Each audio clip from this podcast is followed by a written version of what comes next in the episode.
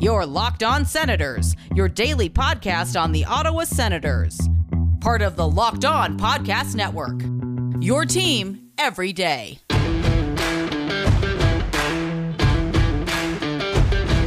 Welcome inside the Locked On Senators podcast. I'm Ross Levitan alongside Brandon Pillar with the Eastern Conference final beginning tonight.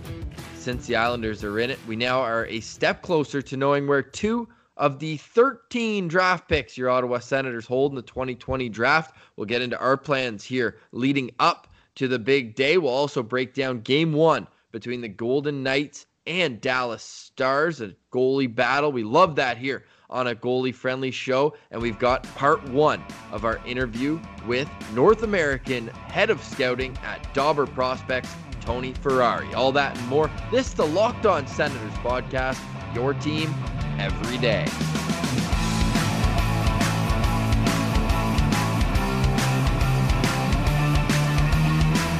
Today is Monday, September 7th. Pilsy, the Ottawa Senators, one step closer. They will either draft 28th, 30th, or 31st, depending on how the New York Islanders finish up this Stanley Cup playoffs. Pretty disappointing, to say the least. Not a full, complete effort on that game seven, and the Islanders gonna do what the Islanders gonna do, and they shut things down just like they always do. And it's real heartbreaking because we talked about it on the last show. This was one of the biggest games for the Senators that they're not involved in in their franchise history, with those the pick moving down a lot of spots, and it's basically a late first rounder slash early second round pick now, where it's where it's slotted in there. So really disappointing, especially remember when we traded Pageau and they lost eight straight games, and you're thinking. Huh, this is looking like it might turn out to be a real bargain here. And we got an absolute steal of a deal with the draft pick going to be in the top 15. Not anymore.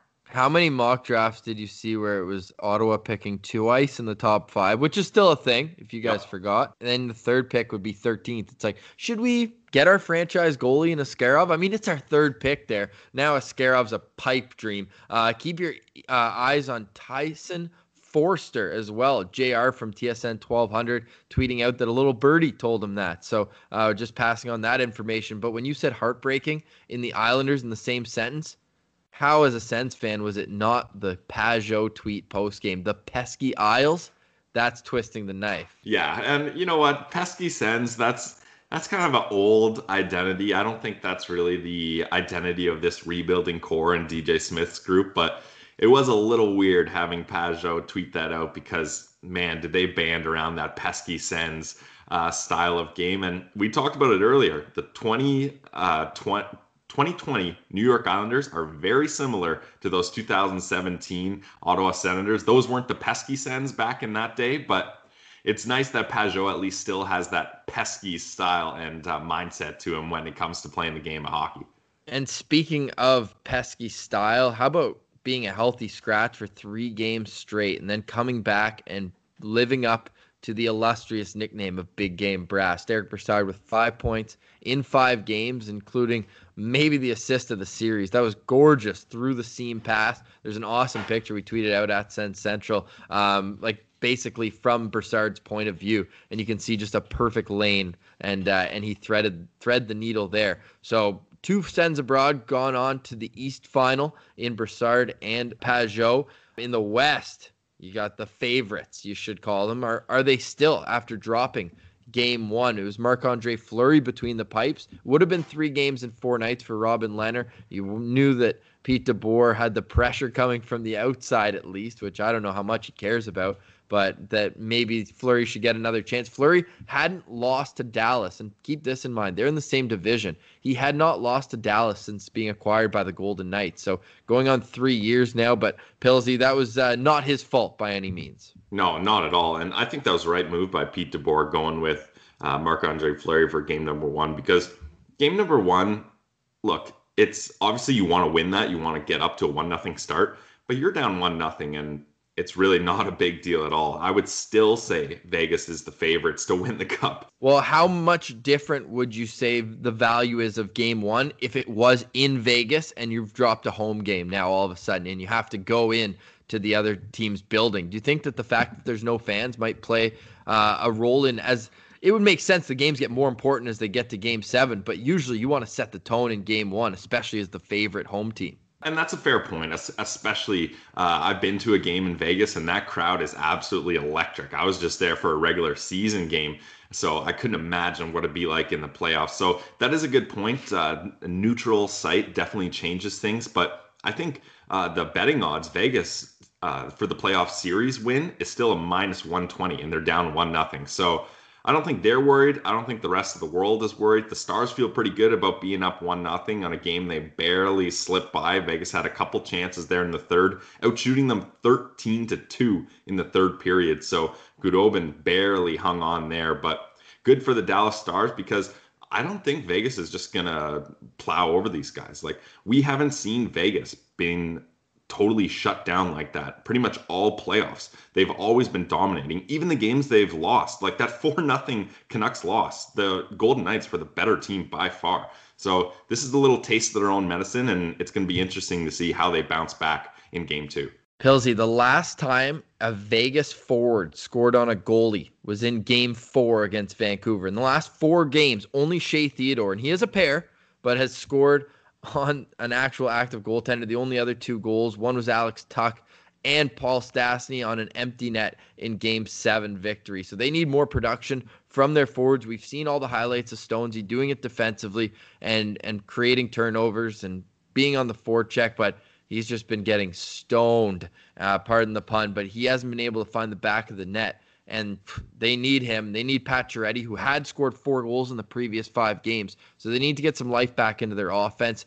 If there's a team to bet on, it's Vegas, though, isn't it? Oh, absolutely. Yeah, like I said earlier, I don't think anyone is too concerned with that loss. Like, if it had been more than a one goal deficit, I think maybe you're a little concerned, but a one nothing game where it was kind of a slow game, to be honest. It was more of a feeling out process between both teams. And Ross, I'm going to go with they talked about it on the broadcast last night, but I'd totally agree. The big X factor here, no Ryan Reaves. It was a one game suspension. We thought it might be a little bit more because that I don't think I've seen a more blatant hit to the head in a long time.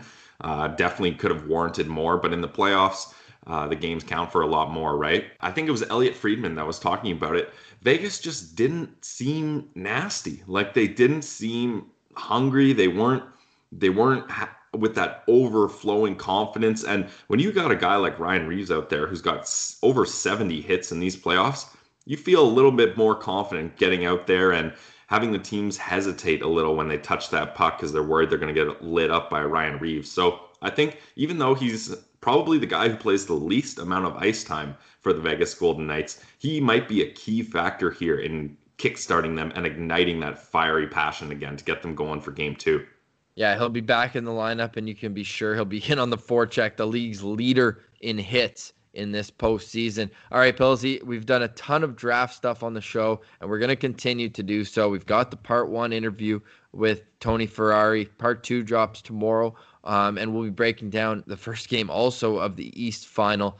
Uh, which should be some awesome hockey. After the interview, I want to ask you what your predictions are for both series because we took yesterday off the show and therefore didn't have a preview. But before we get to those predictions, it's time to get to Tony Ferrari. We get into a ton about the prospect system. He does cover the Ottawa Senators for Dobber prospects and a whole lot more. So before we do, we have to tell you about Built Bar. Built Bar is the protein bar that tastes just like a candy bar. Pilsy, I need right off the bat pick of the week. Oh, coming to me right away. I better be ready, eh? Let's go.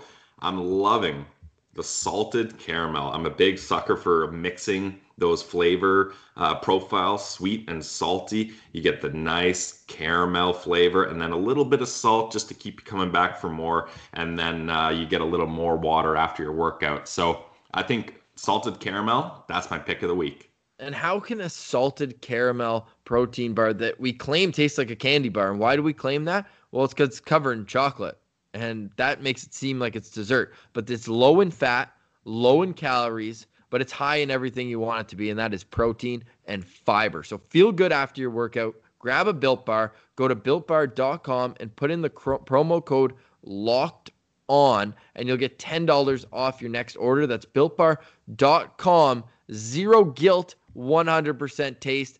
That's why we love Built Bar. You have to go to their website. It's so easy to navigate. I'm looking at it right now. It tells you all the nutritional facts about all their different flavors, and they have so many. It's one of the widest variety of flavors among any protein bar on the market. There's 16 in total. Eight have nuts. Eight are nut free if you prefer that, but they're 100% guilt free. Go to builtbar.com, see it for yourself right now, and use the promo code locked on, and you'll get $10 off your next order. All right, here he is, Tony Ferrari. All right, we now welcome on a very special guest. He is the head of North American Scouting at Dobber Prospects, where he also covers the Ottawa Senators. He's the co-host of the Dobber Draftcast with Jokke Nevalainen, who was just on the show last week. Is Tony Ferrari. How are you doing today, Tony? Not bad, not bad. I mean, just here to spread the Thomas Chabot love and tell everyone how good he is. Well, that's definitely where we want to start because you set the internet and specifically Sens Twitter ablaze with your tweet referencing some seriously talented young defensemen. Now, there's no denying that Miro Heiskanen, Quinn Hughes, Adam Fox, Cale Makar, they're all going to do great things in the league. I think where Sens Twitter got offended there was an omission of Thomas Chabot was the Adam Fox, where he's only one year younger. He had his rookie season. Was that where you drew the line? Just the fact that it was his first year in the league? I didn't originally want to group him in with those other guys, and then I, I did because he was a rookie this this past season. And and the the one the way I look at it is Adam Fox is a really really good defenseman, and, and Thomas Chabot as well. Like I, I, no disrespect to Thomas Chabot, I think he's one of the most talented defensemen in the NHL. Clearly, he's one of the best offensive defensemen in the NHL.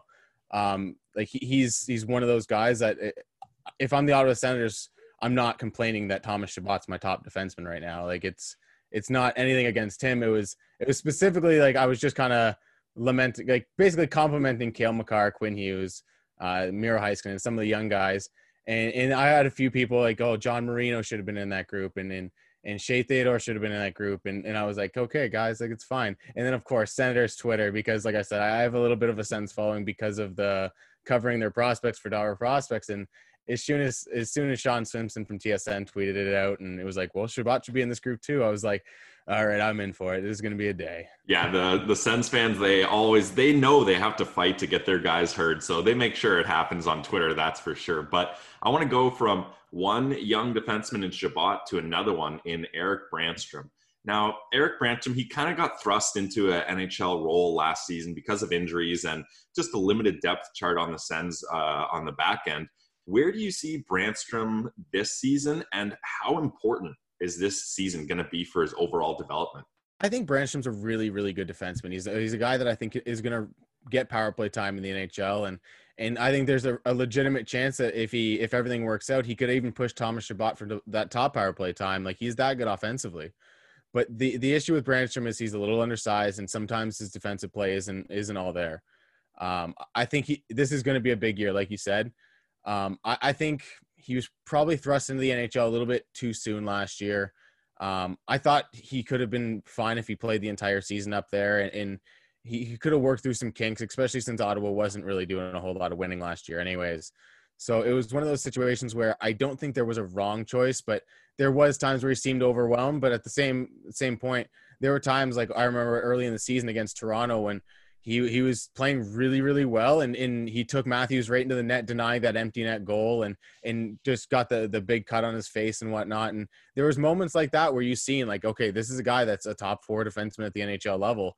But like any young defenseman for the most part except for maybe those guys and Thomas Chabot that we were mentioning earlier th- these kids need they need some time to develop especially physically right? And, and Erik Brannstrom's right in that group yeah, two full seasons in North America before turning 21, including 33 games in the National Hockey League. Pilsy and I worked for Belleville in the production team. We got to see a lot of his home games there, where he was basically a point a game player. Um, when the trade happened, uh, I mean, the hype trade had already left. Mark Stone being such a big piece. We're seeing it day in, day out in the Stanley Cup playoffs right now. But Erik Karlsson was kind of thrown out there as, as a comparison that all Sens fans would know. I think that ship has sailed. But out of these two defensemen, which one do you think he has more of a chance of reaching the ceiling of, like a Tobias Enstrom or a Mark Streit? Would those be two fair comparables? I think there's a realistic shot where he's even a little bit better than both of those guys. I, I, think, especially offensively, I think he's got some real dynamism to his game. And and like I said, I, I wouldn't be shocked if if you guys have end up going, you know what, two power two defensemen on the power play, despite the fact that the league's getting away from that, because a guy like Chabot and a guy like Brannstrom, they're both more than will like more than worthy of playing on that top power play unit. So I think offensively, he could probably have a little bit more of an offensive upside, but especially Mark Streit, I, I, think that's a really good profile for where his defensive game could go. Man, Mark Streit put up a 62 point season. I was shocked when I actually looked that up. So he had a couple offensive seasons. The only thing I'll challenge you on putting both of them on the power play, well, there's the the, the fact that they're both two left shots, but I love and Pilsy agrees with me. Drake Batherson on the point on the power play. This guy's vision is so elite. He can thread the needle, and he also has a pretty good shot. Um, he to us is the number one prospect in the Sens organization above Brannstrom. How high are you on Drake Batherson? Do you think he needs to pick up his pace even more to be at the NHL level, or will that come with time? I, I wouldn't disagree with you on the fact that he's probably the top prospect in the organization right now. I think you have a trio with him, Josh Norris, and Brannstrom, kind of re- really at the top of the group right now, and and they're they're three really good prospects. But I don't know if any of them are of that like elite elite level. I think Brent or Batherson's a guy that, like you said, he's he's a guy that can really run a power play completely on his own. He doesn't need much help out there.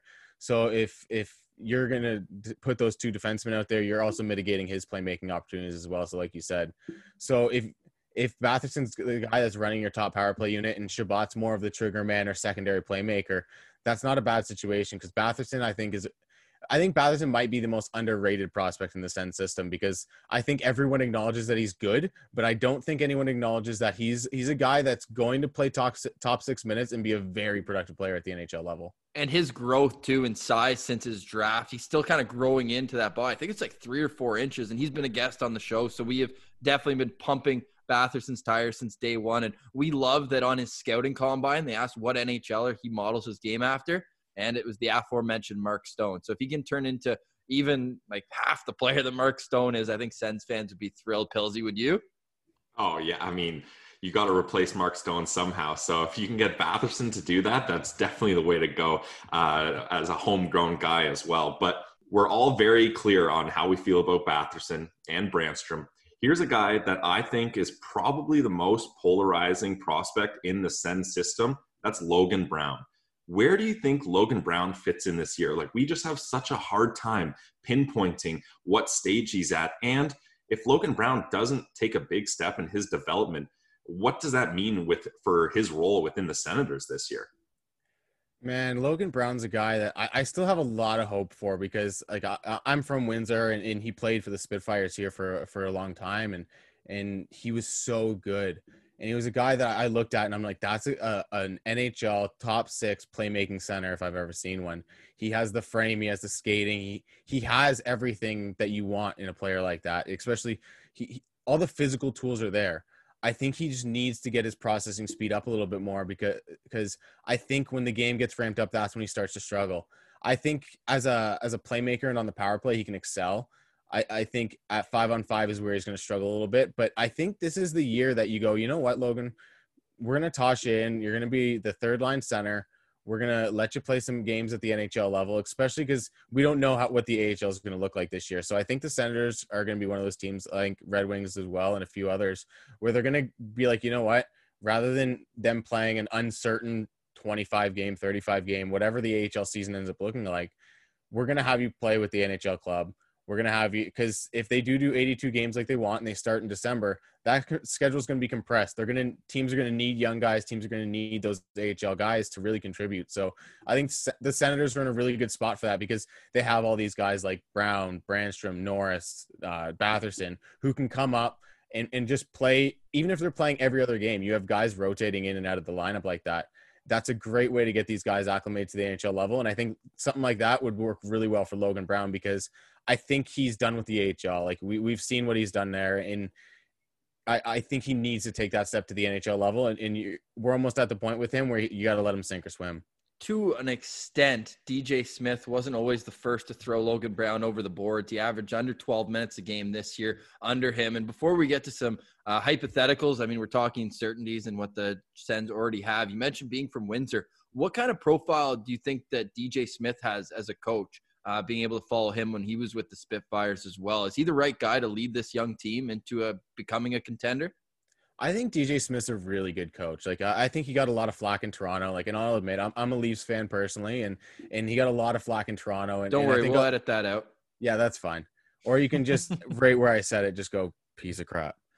um, but no, I, I think DJ Smith's a really good coach. I think the Senators were smart in hiring him, despite the fact that there was a little bit of hate online from it.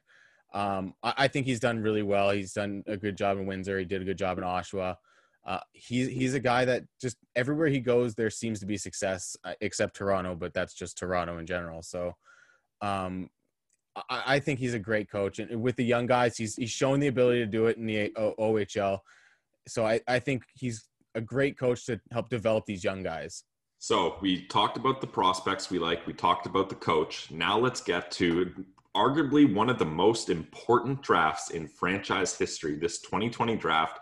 Ross and I certainly are glad that this is a big draft because it's been keeping content for us since Ross. How many days since the Sens played? Uh, it's 179, but who's counting?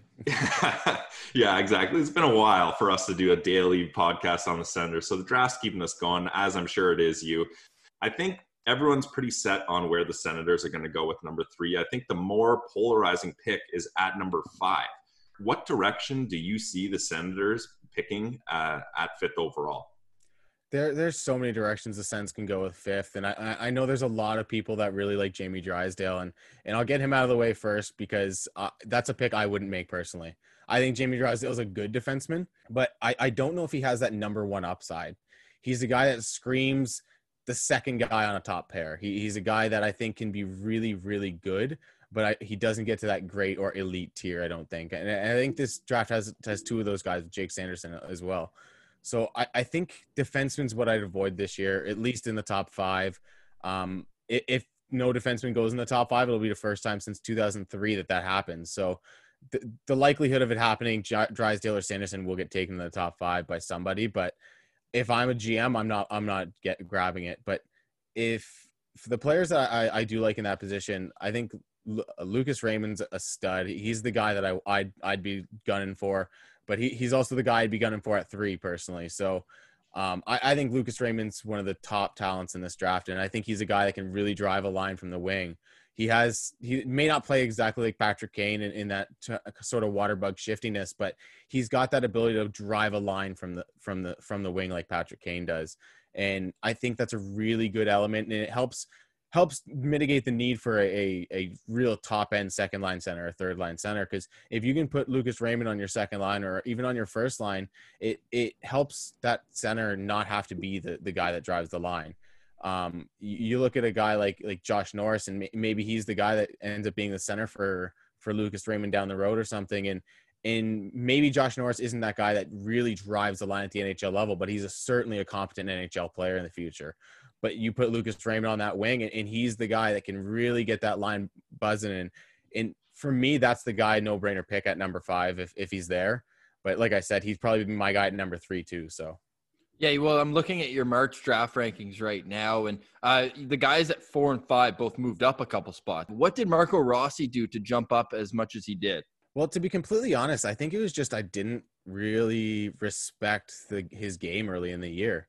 Um, that's on me, not not on him, really, because I think th- there wasn't anything that he was doing wrong.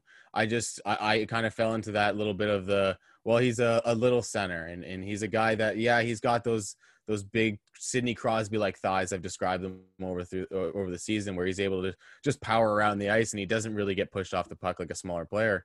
And and his game's really grown on me over the year because every question I've had with him, he's just answered it every time. So I, I think he's a guy that maybe he doesn't stick at center at the NHL level, but he could be that really high end two way winger that can put up 70 points and be a defensive presence. Like I'm I, I don't know if Mark Stone's full impact is the the actual true uh, ceiling he reaches because he doesn't have the size that Mark Stone has, and Mark Stone really uses his size like like almost no one else in the NHL effectively with body positioning and whatnot. So, but that style of player is what kind of game that I see Marco Rossi playing at the next level, especially if he moves over to the wing. So, what with this draft uh, for the Senators, Tony? What would you say the Senators' biggest need is positionally? Is it that coveted number one center? I know uh, you kind of flipped the script and said you would actually prefer they take Raymond right away at three. So, if they did that, then what positional need do you think they're going to go with? Is it going to be the centerman?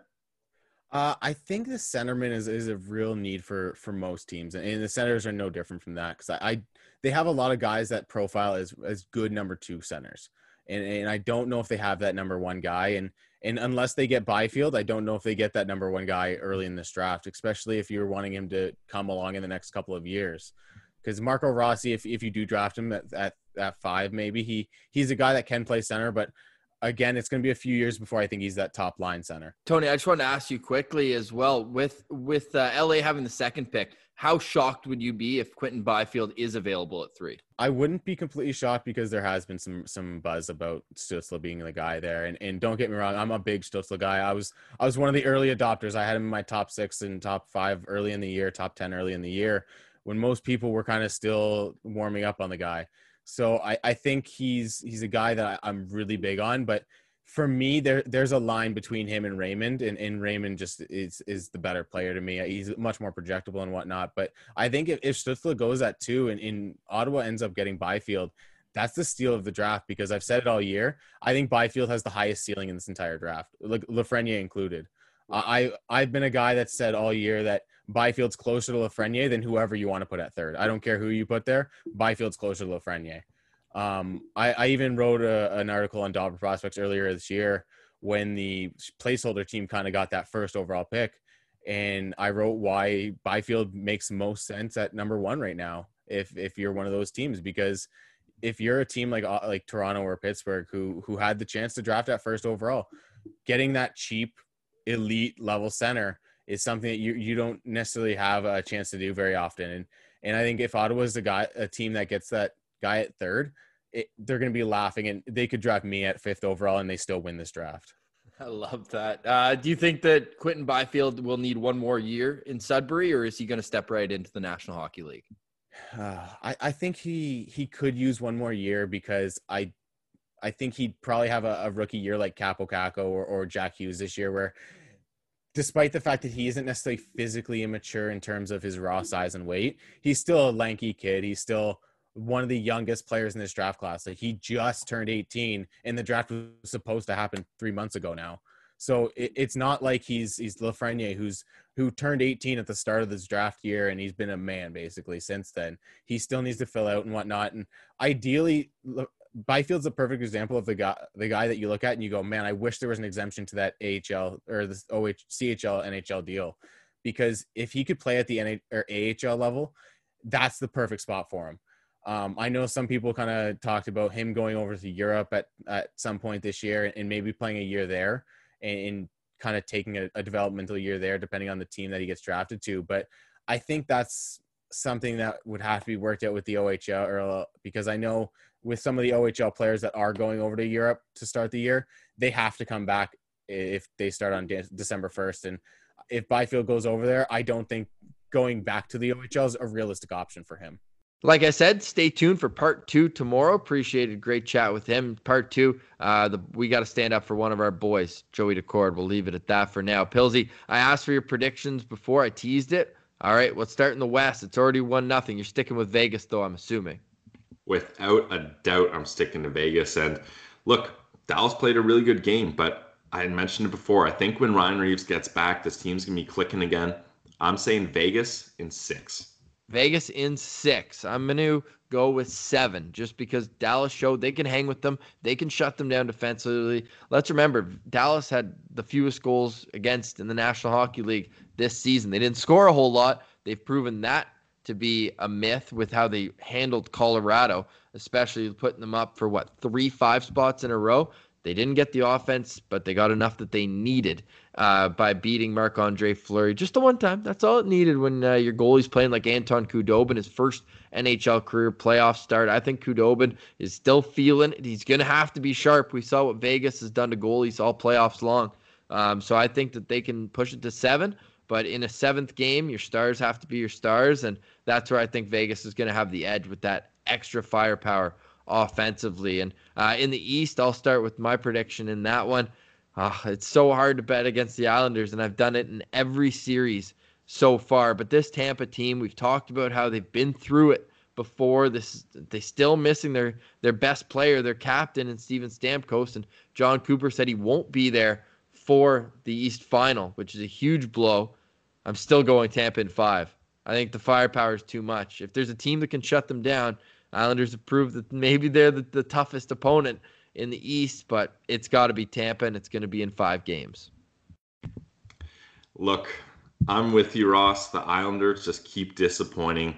The Lightning have way too much firepower here to be disappointed, but there is no way the Islanders go down in five games. There's no way. I'm t- I believe I believe in you, and I think that's a good prediction. But the Islanders will prove you wrong, and they will prove me wrong too. That's why I'm again. I stick with my gut, guys. I know I, I know the Lightning are going to win this, but it's going to be hard. It's going all the way to seven games and OT in Game Seven for everyone.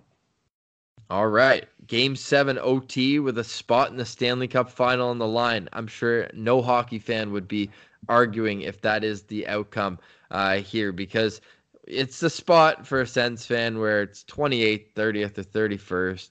You know, the likelihood that they're going to get the player they want in that spot and with the assets. If you want to just add that second, third they got for DeMelo and move up a couple spots at this point, I think it'd be awesome to see Pageau versus Stone we saw last year with the handshake between Karlsson and Stone.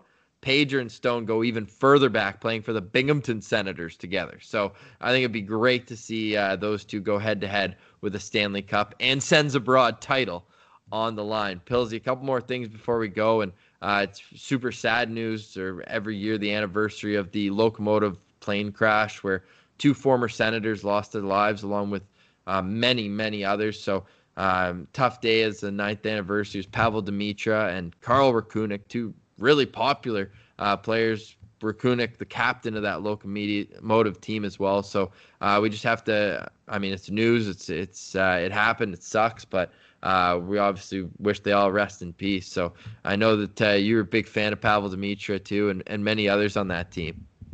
Yeah, that's what a tragedy. And I mean, anytime you get uh, accidents that happen like that, where it's a group of people, especially uh, a hockey team together, that uh, end up in just mass tragedy is just terrible for the hockey world. And those guys had some good years left. Pavel Demitra was a great player. Uh, I loved him in the NHL, and I think he still had a little bit of juice left in in, in him in Russia. So definitely rest in peace to those guys and uh, thinking of their families and friends today. Yeah, and it just hits home too as as hockey team and former hockey players ourselves, and the the bus rides you take yeah. together, and uh, similar to the Humboldt Broncos, it's it's just so tragic, and uh, yeah, of course, just want everyone to know that we're we're thinking of them uh, on this day. Pilsy, uh, we're 32 days away from the NHL draft, and with that, with we know that the Sens are going to pick 33rd and that means we have to get back to draft ranking season. We're going to do it a little bit differently this time. We've broken down the players. Go back and listen to the episodes. They're titled with our rankings from 50 to 1. But we can only do so much, and we don't go to the ranks and scout these players. We've seen a few of them play just in passing or in tournaments, that sort of thing.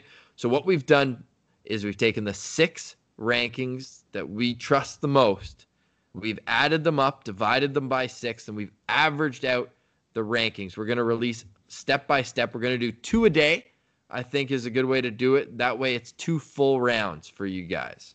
Yeah, and I'm excited to get back into this because Ross, when we were doing those rankings, we're talking about April and May we were looking at these guys. So the amount of information and data and some of these guys are playing again. So you get to see them back on the ice and look, like Ross said, we're just two podcasting guys. So we don't want you to think, hey, what does some random podcast know about these draft prospects? Well, we're putting it all together and we're using the experts to get the best kind of analysis of where these guys slot in. And then we'll give our own two cents on what these guys are all about. Exactly. We'll give you their potential, in our opinion, the player comparable, when we could expect to see them in the National Hockey League. And here are the names of the rankings that we chose to use Bob McKenzie, Scott Wheeler, Corey Pronman, Cam Robinson, Craig Button, and the overall EP draft guide. So stay tuned for that all week long. We've got part two with Tony Ferrari coming and a whole lot more. And uh, I want to thank the listeners as well. We just got named the number one downloaded podcast this past week among hockey podcasts on the Locked On Network. And considering the Sens haven't played in 180 days, we thank you for the passion because Sens fans are the best. Hey, Pilsy, you got uh, anything last in closing? Yeah, just for everyone that's followed along, it's been a long grind, and uh, since that last game of hockey between the Sens and the Kings, for for our franchise, anyways, it's been a long grind. We're we're here on Labor Day on the long weekend making content for you guys. So keep following along, and there's only good things to come. We're going up, up, and up, and we're gonna keep things firing on all cylinders for you guys. That's Brandon Pillar. I'm Ross Levitan, laboring through the long weekend uh, for the Locked On Senators podcast. Your team every day.